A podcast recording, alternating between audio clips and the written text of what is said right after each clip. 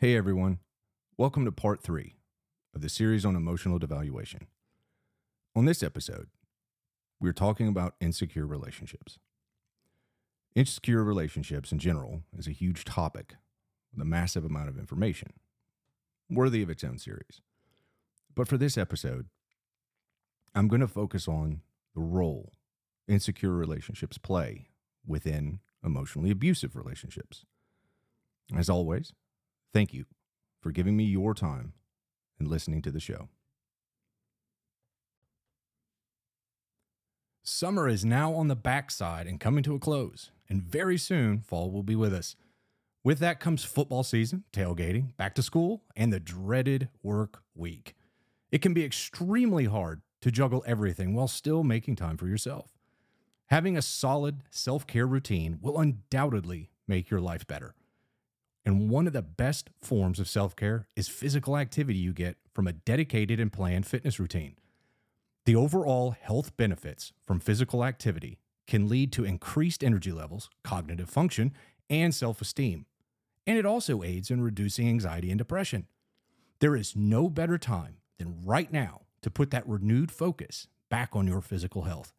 And my amazing friend Michelle has put together a plan that you can start on today. Whether at home or in the gym, she has it all laid out for you. So I want you to head over to hardtodisposefitness.com and check out the 6-week transformation program Michelle has created. This is an excellent program for beginners and athletes alike. Again, that's hardtodisposefitness.com and get the 6-week transformation program. Not only will you be supporting your overall physical and mental health, you will also be supporting a veteran-owned small business. And if you need more proof of the results, you can check out Michelle on Instagram or TikTok at bomb.shell1. That's B-O-M-B period C-H-E-L-L-E, the number 1, and see for yourself. Oh, and also show some love for tango while you're there. That site again is hardtodisposefitness.com. Check it out today.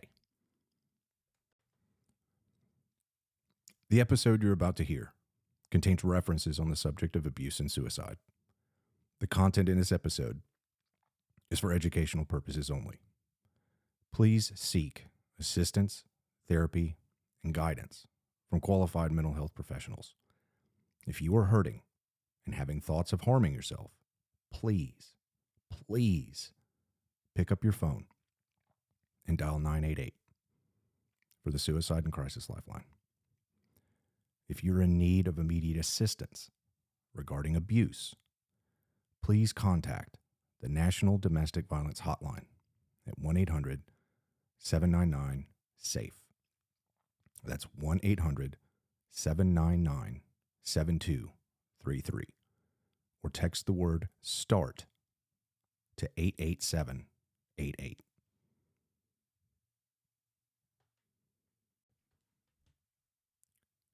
Have you ever personally experienced a moment in a relationship where something just felt off? Or something little, or maybe it was big. Either you witnessed it, or it was just, I don't know, a feeling in your gut that was telling you something was off. Something giving you a sense of caution, something saying, that dog won't hunt. Maybe it was the telling of a little white lie, or it was a deliberate lie that your partner told to someone else, or maybe it was a revelation from your partner about some past experience they had, where the details raised more questions inside of you than it provided understanding about what they experienced. Did you say anything about it? Did you ask deeper probing questions? What were the responses? Were they dismissive of how you felt?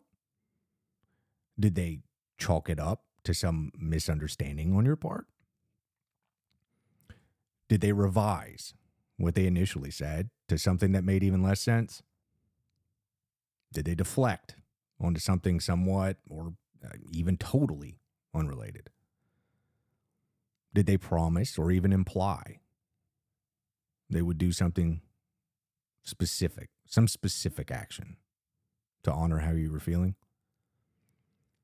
What were your partner's actions afterwards? Did they lack follow through with what they said they would do? Did they just hit you up with an increase of words of adoration? Maybe an increase of physical attention? Maybe an increase in affection through gifts or like those little love notes? Well, that gut feeling you had was an insecurity that had been formed. Those responses to your questions where your feelings were dismissed, you felt confused, or were told it was your fault for misunderstanding them, that's gaslighting. And those actions that followed were love-bombing distractions. So you would be more focused on their physical offerings that you would then choose to ignore and overlook the doubt.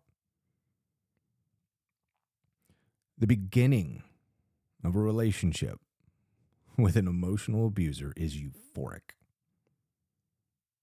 It is euphoric. You have met this incredible person who seems to have all of the traits and qualities you have been looking for. Sex? Amazing.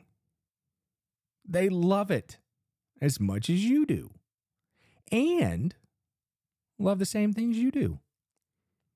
Do you have a traumatic past? Wow. They do too. And they want you to know it immediately. They probably even have the exact same traumatic experiences as you. And it just illustrates how much alike you are to bond over your shared similar experiences. And you share in mutual sympathy and empathy for what you both endured. This honeymoon phase of a relationship with an emotional abuser is unlike any other. It is a fast-paced whirlwind of love that can go from a first date to talking about marriage in days. I know that. And why not? They are so perfect for you. You won the lottery. You found your soulmate. Nearly every emotionally abusive relationship I have heard about, read about, and even the one I escaped from, all have started under similar honeymoon conditions, and all with the same type of insecurity moment or moments in the very beginning. And this is all by design. It is all deliberate. Insecure relationships are essential for emotionally abusive relationships to exist. It is within this insecure realm the abuser executes their abuse. And abusers will test you. They will test you in the beginning. They're going to see how you react. And then they'll rely entirely on their love bombing ability to determine their level of influence over you.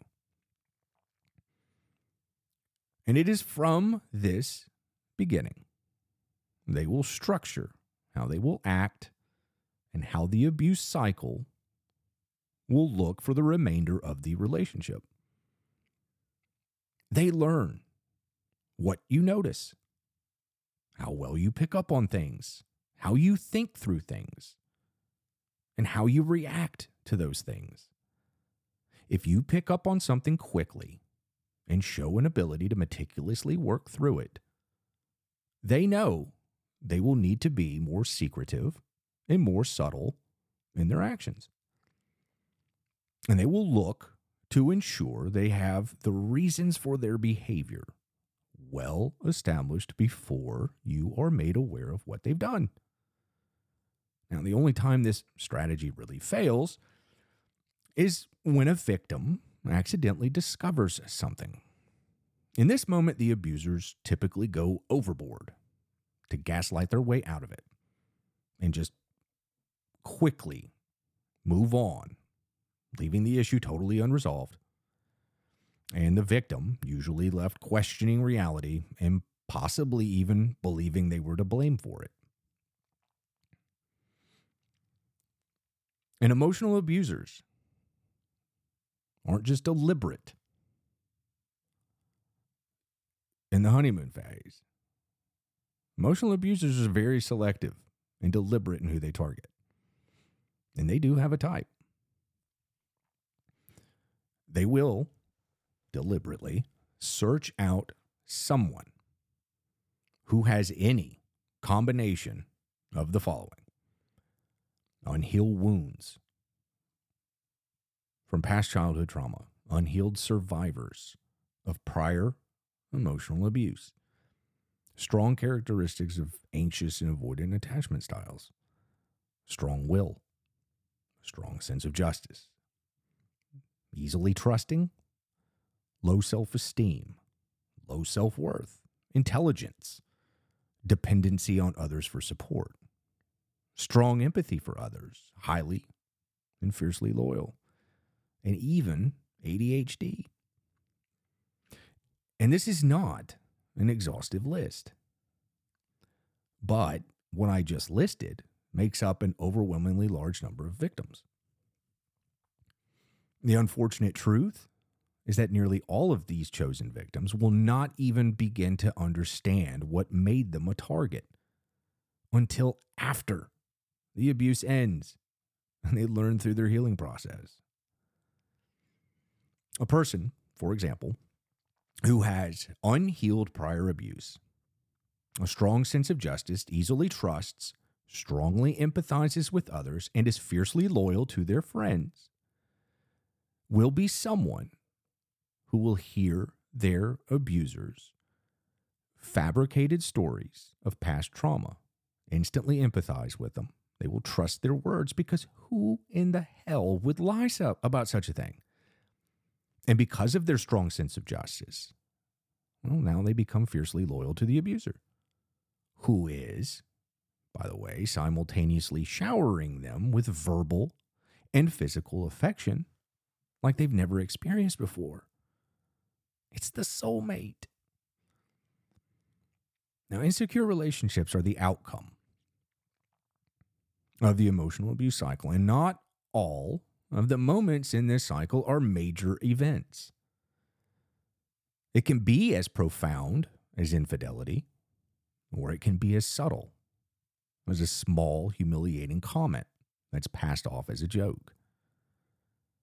And the abuser knows what they're doing the entire time. Abusers never see anything they do as being wrong. It is your reaction to their abuse. That is what's wrong. And they will use your reaction to justify the abuse that led to it. It is a sick and twisted logic. But it is. It's the reality in which they operate. And again, it is all about power and control over the relationship dynamic.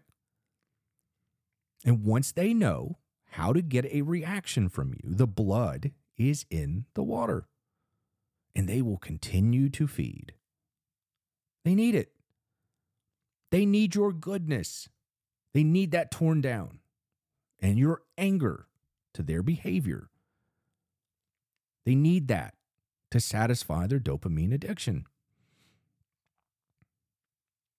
Abusers operate on self-hate. They do. They hate themselves. They absolutely do. And to feel better about themselves, they must project their hate onto others. And abusers will use a range of methods to get this done. One of the most destructive methods they use is humiliation. And I spoke about this at length in part 2. And so if you've never been subjected to the effects of prolonged humiliation by a loved one, you're going to find it very hard to understand the pain that is inside victims and survivors who have endured it. And it is fucking miserable. Spoiler alert. It is fucking miserable. Enduring humiliating abuse will erode. It absolutely will erode your self-esteem and self-worth. And most victims never know it is even happening to them until the relationship ends. That is how just nefarious and subtle it is. And you say that it is a slow erosion. It is. Just little bits at a time. And you don't realize how much of yourself has been given away. One of the reasons why is because they've all been conditioned to feel like they have to earn back the love that they were promised and given during the honeymoon phase. This abuser was so full of love towards them, showering them with it, going out of their way to show it, doing everything they can to show it. And then, without warning, it just goes away or slowly evaporates. And it is steadily replaced with devaluation. Victims really do begin to believe they did something wrong to warrant this. And they begin to behave in ways that they feel will earn the love again. I've said it before. It's an addiction.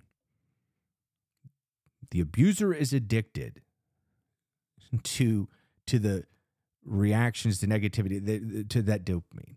But the victims are addicted. It is no different than golf. You will have people out there hitting a ball around, and they will play hundreds of rounds, chasing that one shot that keeps them going. And each time they line up on the ball, that's going to be the shot. And then it sucks, and that next one's going to be the one. And then that sucks, and you just keep doing it. It's an addiction. And when you get that little nugget of love reciprocated, you stay in it. And the cycle continues. Like a hamster on a wheel, ever chasing an unattainable goal.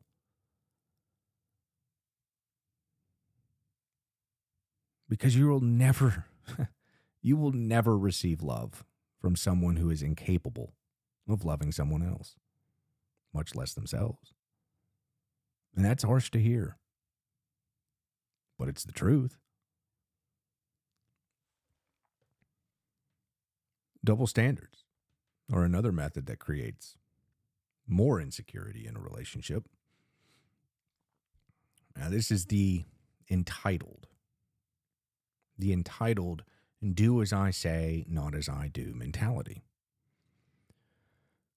And double standards happen when the abuser has expectations for certain behavior of their victims, but they do not hold themselves to the same expectations. Pretty simple. They will tell you lying to them is not tolerated All the while, they are lying to you at will and will even blame you for why they did it. You will be chastised for speaking at all to a stranger of the opposite sex. While your abuser, they're in constant communication with members of the opposite sex. And sometimes they do it openly. Other times they just keep it hidden. Abusers absolutely would never tolerate the things they are doing to you being done to them. Healthy communication? Abusers will outright demand that they need and deserve to be heard and validated. Yet they'll deny it for you. And I've experienced this one many times. When I would ask that what I'm bringing to be discussed, or at least validate what I'm feeling, I was told they needed to feel validated too. And then began talking about how they felt, what they wanted, even changing the subject entirely. Never coming back to what I was saying, or if I was adamant, coming back to it only to tell me that I was wrong for feeling the way that I felt. I should be feeling it their way. And when this happens over a long period of time, you begin to shut down. You're afraid to open up. You begin to question if how you are feeling is actually wrong. And these double standards are not just reserved for intimate relationships. They can apply to others. Abusers will publicly display this character trait unabashedly. And they'll do it in a way where only those who know the full story can pick up on it. Now, my ex is extremely gifted with this one. She has this ability. Now, she's been a tremendous case study in how abusers operate. And now that I'm removed from the abuse, it has been very easy to observe her behaviors behind it. And the double standard is a major one. It's also widely seen, known, and discussed that she behaves this way. So, my ex has been very outspoken, more so, since we separated, about empowering women and how we should all be treating women with more respect. And how unfair it is that women are victims of a male-dominated system. In all three of these, yes, we should be empowering women. We should be treating women with more respect. And yes, women are victims of a male-dominated system. But I guess that she felt, my ex, that by embracing this narrative, it would galvanize more support to her public smearing of me. But while she would be using social media to promote empowerment and respect for women, she was simultaneously disrespecting the very people she says we all should be respecting and empowering. My ex was having an affair at the end of our marriage with a married coworker of hers. When the now ex-wife of this man learned of who she was, she looked for her on social media. And after simply viewing an Instagram story, no messaging, no communication at all, no confrontation, just viewing a story post. Well, she was immediately blocked. My ex changed her profile name, her Instagram handle name, and then blocked her, and then blocked this woman on every social media platform. And look, and the blocking took place within 5 minutes of viewing. How is this empowering to the ex-wife? How is this showing her any level of respect? And then there are my daughters, one of which was extremely close with my ex. But they were not immune to this. After the split, my ex immediately began treating them like she was treating me. She went from talking to them daily to instantly just randomly sending them texts about every other month. She would reach out directly to them, asking to see them. And after my oldest daughter met with her the first time, it was very quickly realized that my ex was only doing it to tell her things that she wanted told back to me. Abuse by proxy. Hell, my ex still has photos of the girls up on her social media account. Captions about how much she loves them, proud of them. My girls. Will you find a like or a comment from my daughters on these posts? Nope. But it's not because they didn't like or comment on them. They actually did. No, it is because out of nowhere, my ex just up and blocked them without warning or reason. But she wants you to know that she loves them. She went from texting them every day about how much she missed them, wanted to meet them, telling them she loved them, telling them how much they meant to her, and even a happy birthday in there, to just removing them. But how is this empowering? How is this showing them respect? The respect that we're supposed to be showing women. Again, this is a woman who is proudly supporting and expecting all of us to empower women more, as we should be, and respect women more, as we should be. But she's doing it while treating women with utter disrespect. Women who did nothing to her except exist. Double standard. Oh, and to her stance on women being victims of a male-dominated system? Well, kind of comes across as hollow and empty and really does nothing to address that issue when it's coming from a person that abuses men. Now, that's not a double standard. It's just a truthful statement.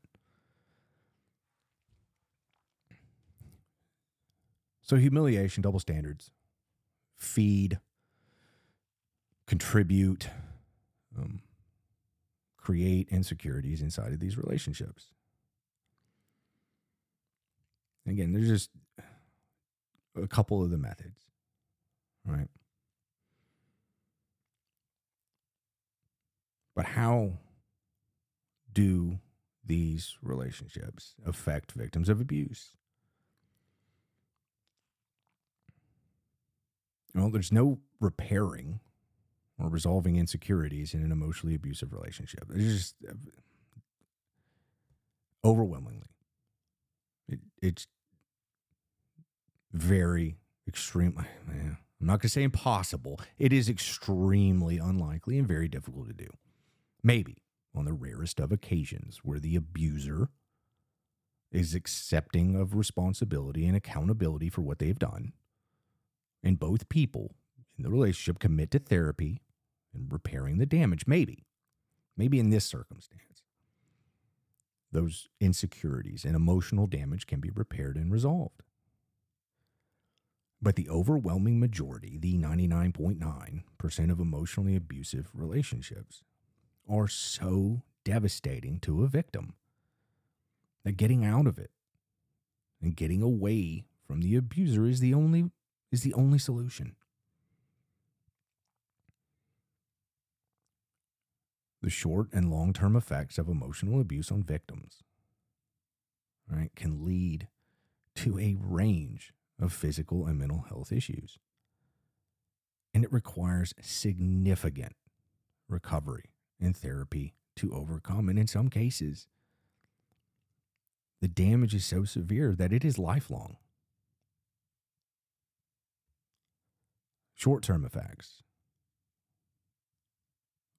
from emotional abuse include confusion, fear, hopelessness, shame, moodiness, nightmares, difficulty concentrating, muscle fatigue, aches and pains, increased blood pressure, I sure as hell know that one, and suicidal ideations, I know that one as well. Long-term effects, well, those include low self-esteem, low self-worth, depression, anxiety, chronic pain, guilt, insomnia, social withdrawal, loneliness, and suicidal ideations. The deliberate whittling down of another human being's mental health is abhorrent. There is a reason why emotional abuse is considered a criminal act. But emotional abuse is incredibly complex. It's difficult to address. It's not always black and white. Emotional abuse is not as easy to identify as physical or sexual abuse is. But it is very real, and it is very damaging. Victims and survivors often struggle to report it, sometimes out of shame, or because they have come to believe through the abuse that they somehow deserve it, that they brought it on themselves. Sometimes it's out of fear they'll be retaliated against, or fear they won't be believed. And sometimes their mental and emotional health has been so degraded from the abuse that they just lose hope. And when a victim of abuse has lost all hope in being believed, hope in receiving justice, hope that they can find their way through the damage, when they've lost hope in themselves, hope in the future, when a person has been deconstructed and emotionally broken down so massively that they no longer have hope in even living, you begin to see, you begin to understand the reality of what was done to them. And abusers do not fucking care. They will exit one relationship and just jump right into the next one. I'm not aware of many victims that do that shit, but abusers do. And they know they have hurt their victims. Remember, it's all by design. The hurt they cause feeds them. And when they leave is when they inflict some of their greatest hurt. And it feeds them still. And they are happy. They are happy knowing you are hurting, because your reactions to those insecurities they created justifies their abuse in creating them. Sick, twisted logic. But it's the reality. And when we talk about hope,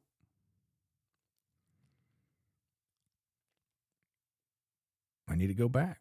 And I will. I'm going to go back. I'll go back to that moment. The effects of emotional abuse and the insecure relationships and emotional abuse. and that loss of hope. I will go back to that moment in my life when I just gave up. When the gravity of the situation was so crushing and so overwhelming, where I'd been conditioned. I'd been conditioned to believe everything abusive that my ex had done to me, that I deserved it, that I was going crazy. I was out of my mind. I did not understand reality. I was so confused. And I go back when I just could not take any more of it. When I just could not see a way through the emotional and financial damage that I was left to figure out all on my own. And it was fucking bad.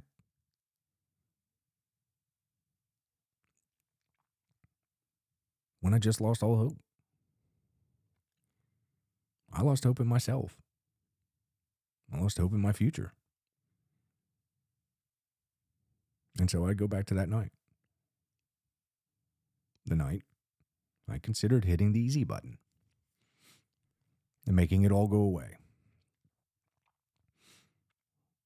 To the moment that finally pushed me over the edge. And it was a call. A video call, a FaceTime with my ex. Just 4 days after she informed me that our entire life together had been nothing but another lie she told. But it was the biggest lie of them all. So I reached out to my best friend. He then reached out to my ex and implored her to speak to me because of how bad I was feeling. And he felt that maybe if she spoke to me, it would help. And she reluctantly agreed. And so we talked. I remember most of the conversation. I honestly do not remember how long it was, but it wasn't for very long. But I vividly remember the look on her face when she answered. I vividly remember the look on her face throughout the conversation. And I very vividly remember the look on her face at the end. And when she answered, it was a smirk, a very smug, slight, beaming smirk. A smirk of pride. She was proud. Proud of what she was seeing. Proud of what she had done. Proud of what she was doing. Just proud to see I was hurting. And this smirk would get a little bigger when I would ask where she was, how she was. It then became a smirk saying, ha ha, fuck you. I'm not telling you anything. Ha ha, I hurt you.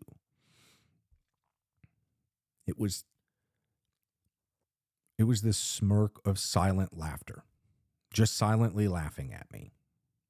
Now, she did speak a few times by telling me she was doing great. And I'm not telling you anything about where I am. She may have only spoken a couple more times after that. But she really didn't have to. The smirk on her face and the pleasure in her eyes said everything she wanted to say. And that smirk gradually became bigger after every question I asked, knowing that she had power and control in denying me any type of resolution. Oh, I didn't do that after I asked why she chose to leave me. Oh, I'm not going to get into that with you right now. When I asked if we could just simply talk to resolve whatever was causing all of this.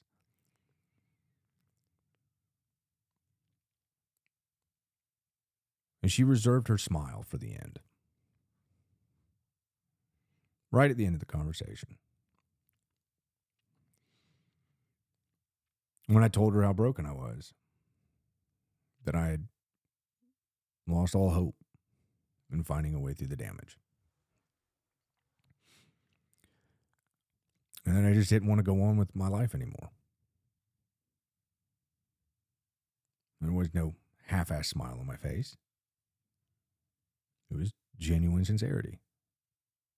It was raw pain. It was complete and authentic hopelessness. And as I'm telling her this, the smirk on her face became a smile. She was proud. She was proud to see me in that much pain. She was proud of what she had done. She was proud of what she was doing. She was proud that I was destroyed and proud that I was broken. In this moment, I am telling her that I have given up on life. And she is smiling back at me. Proud of it. And I will never forget her face. I don't really know how a person can unsee that. It was evil. It was soulless. It was heartless. And it was the smile of an abuser. It was an artist stepping back to admire their finished piece of work. That was her face in that moment. And not to be outdone by the smile, she then blamed me for what she had done, as she would continue to do and still does to this day. My reactions to her abuse made her, forced her, actually, to seek out someone else and leave. But this is also the same person who 5 days earlier, in 12 solid hours, before telling me she was leaving, was begging me over the phone, begging me to rearrange my schedule and drive 4.5 hours with our dogs so that I could stay with her for 2 nights because she didn't feel good. And just wanted her family. Just wanted her family with her because she loved us so much and missed us. 12 hours later, after I asked about her secret life that I had just uncovered, well, she no longer wanted to be married and had been wanting to leave for a while. That I had invaded her privacy by uncovering what she was doing, that she was entitled to have a secret, separate life, one that I was not allowed to be aware of or a part of, and that me asking to know what was going on was controlling. That same woman was now smiling at me. No acknowledgement of what I was saying. Not a single apology. No remorse. Just a smile. Pride in what she had done. And the call ended. And it was then that I wrote a note. I sent my buddy a text message. I errantly put my phone in my pocket with the ringer still on, and I walked into my garage and tied a knot.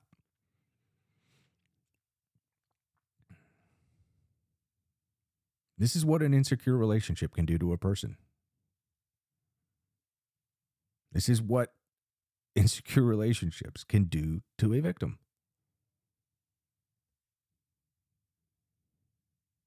This is what an insecure relationship will whittle you down to. It removes your humanity. You question reality. You lose self-worth because your self-worth has been gradually attaching itself to your abuser. Your self-esteem has been robbed.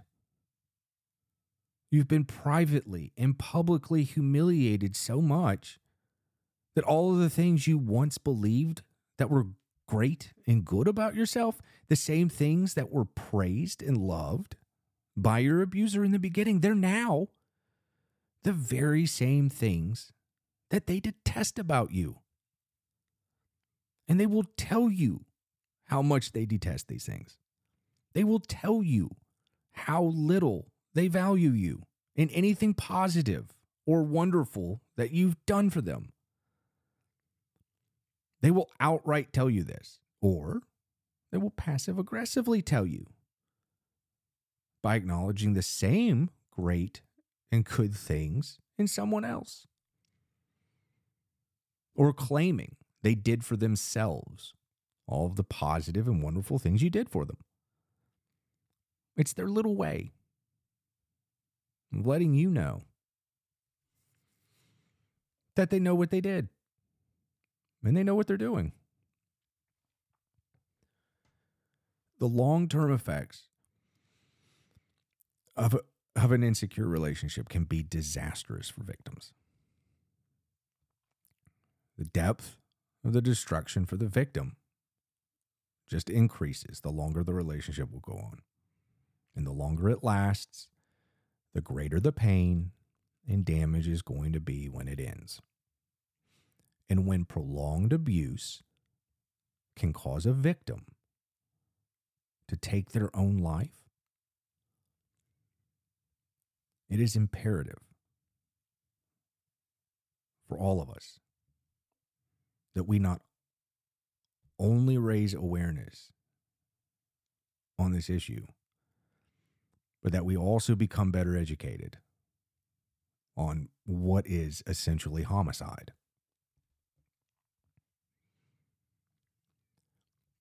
So September is Suicide Awareness Month. And as somebody who has lost friends to suicide and somebody who was moments away from it themselves, I would like to encourage each of you listening to take some time out of your day and go and support one of the many wonderful suicide prevention organizations that are out there. Please take some time to learn about how you can become a better support element for someone. You never know. You never know when it will be needed. Hopefully never.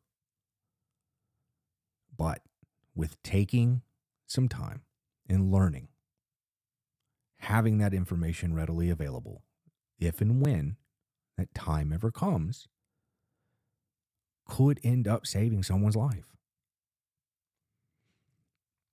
And if you're listening and you are someone who has been put through prolonged abuse, who has been broken down to the point you no longer see any hope, who is considering making one final decision about their life, who thinks this is the only way to have some measure of control for yourself, it's not worth it. It is not worth doing. It is not a good idea at all. You may think it is, but it is not. You are not going to have the desired effect that you think you will have. Your abuser does not care if that was your intent. This will not hurt them.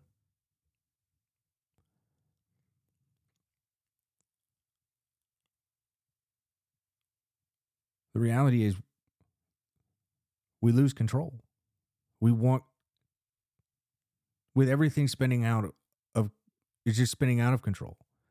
We don't feel in control of our lives. Everything is our fault. We're so confused. We can't control.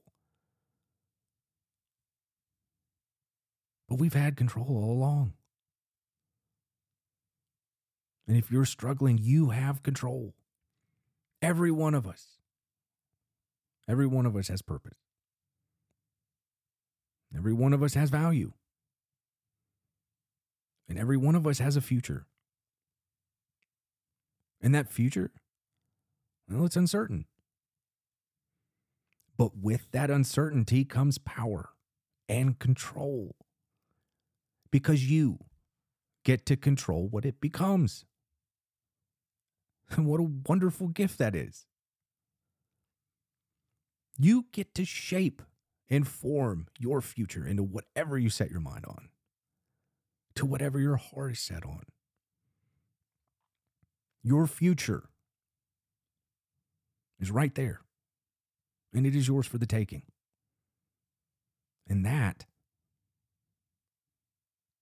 is a decision worth making. Thank you.